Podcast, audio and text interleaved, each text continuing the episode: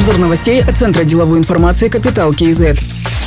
В Министерстве финансов США составили список стран, через которые подсанкционные товары могут попадать в Россию и Беларусь. Полный список содержится в рекомендациях двух подразделений Минфина – сети по борьбе с финансовыми преступлениями и Бюро промышленности и безопасности. Они призывают финансовые учреждения проявить бдительность в отношении попыток физических или юридических лиц уклониться от экспортного контроля. Вместе с Казахстаном и Кыргызстаном перевалочными пунктами для отправки в Россию подсанкционных товаров значатся Грузия, Армения, Бразилия, Китай, Индия, Израиль, Мексика, Таджикистан, Турция, Объединенные Арабские Эмираты и Узбекистан. В рекомендациях подчеркивается, что подконтрольные товары могут быть экспортированы законно в качестве сырья.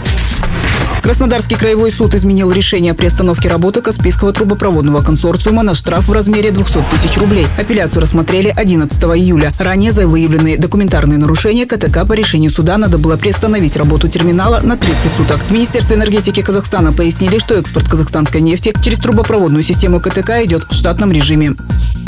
Министерство энергетики подготовило изменения в приказ о предельных ценах на бензин. Планируется исключить АИ-95 из списка нефтепродуктов, на которые распространяется госрегулирование предельных цен. Это связано с высокими расходами на производство с использованием дорогих присадок и высокооктановых компонентов, пояснили в Минэнерго. Кроме того, планируется увеличить цену в Костанайской и Северо-Казахстанской областях на бензин марки АИ-92 и АИ-93 со 182 до 187 тенге за литр. Для остальных регионов стоимость остается прежней – 182 тенге. Казахстан возобновит работу 12 автомобильных пунктов пропуска через границу с Россией и Узбекистаном. Такое решение приняла Межведомственная комиссия по недопущению распространения коронавирусной инфекции на территории Казахстана. При этом Министерство здравоохранения рекомендует гражданам своевременно проходить вакцинацию и ревакцинацию против коронавирусной инфекции.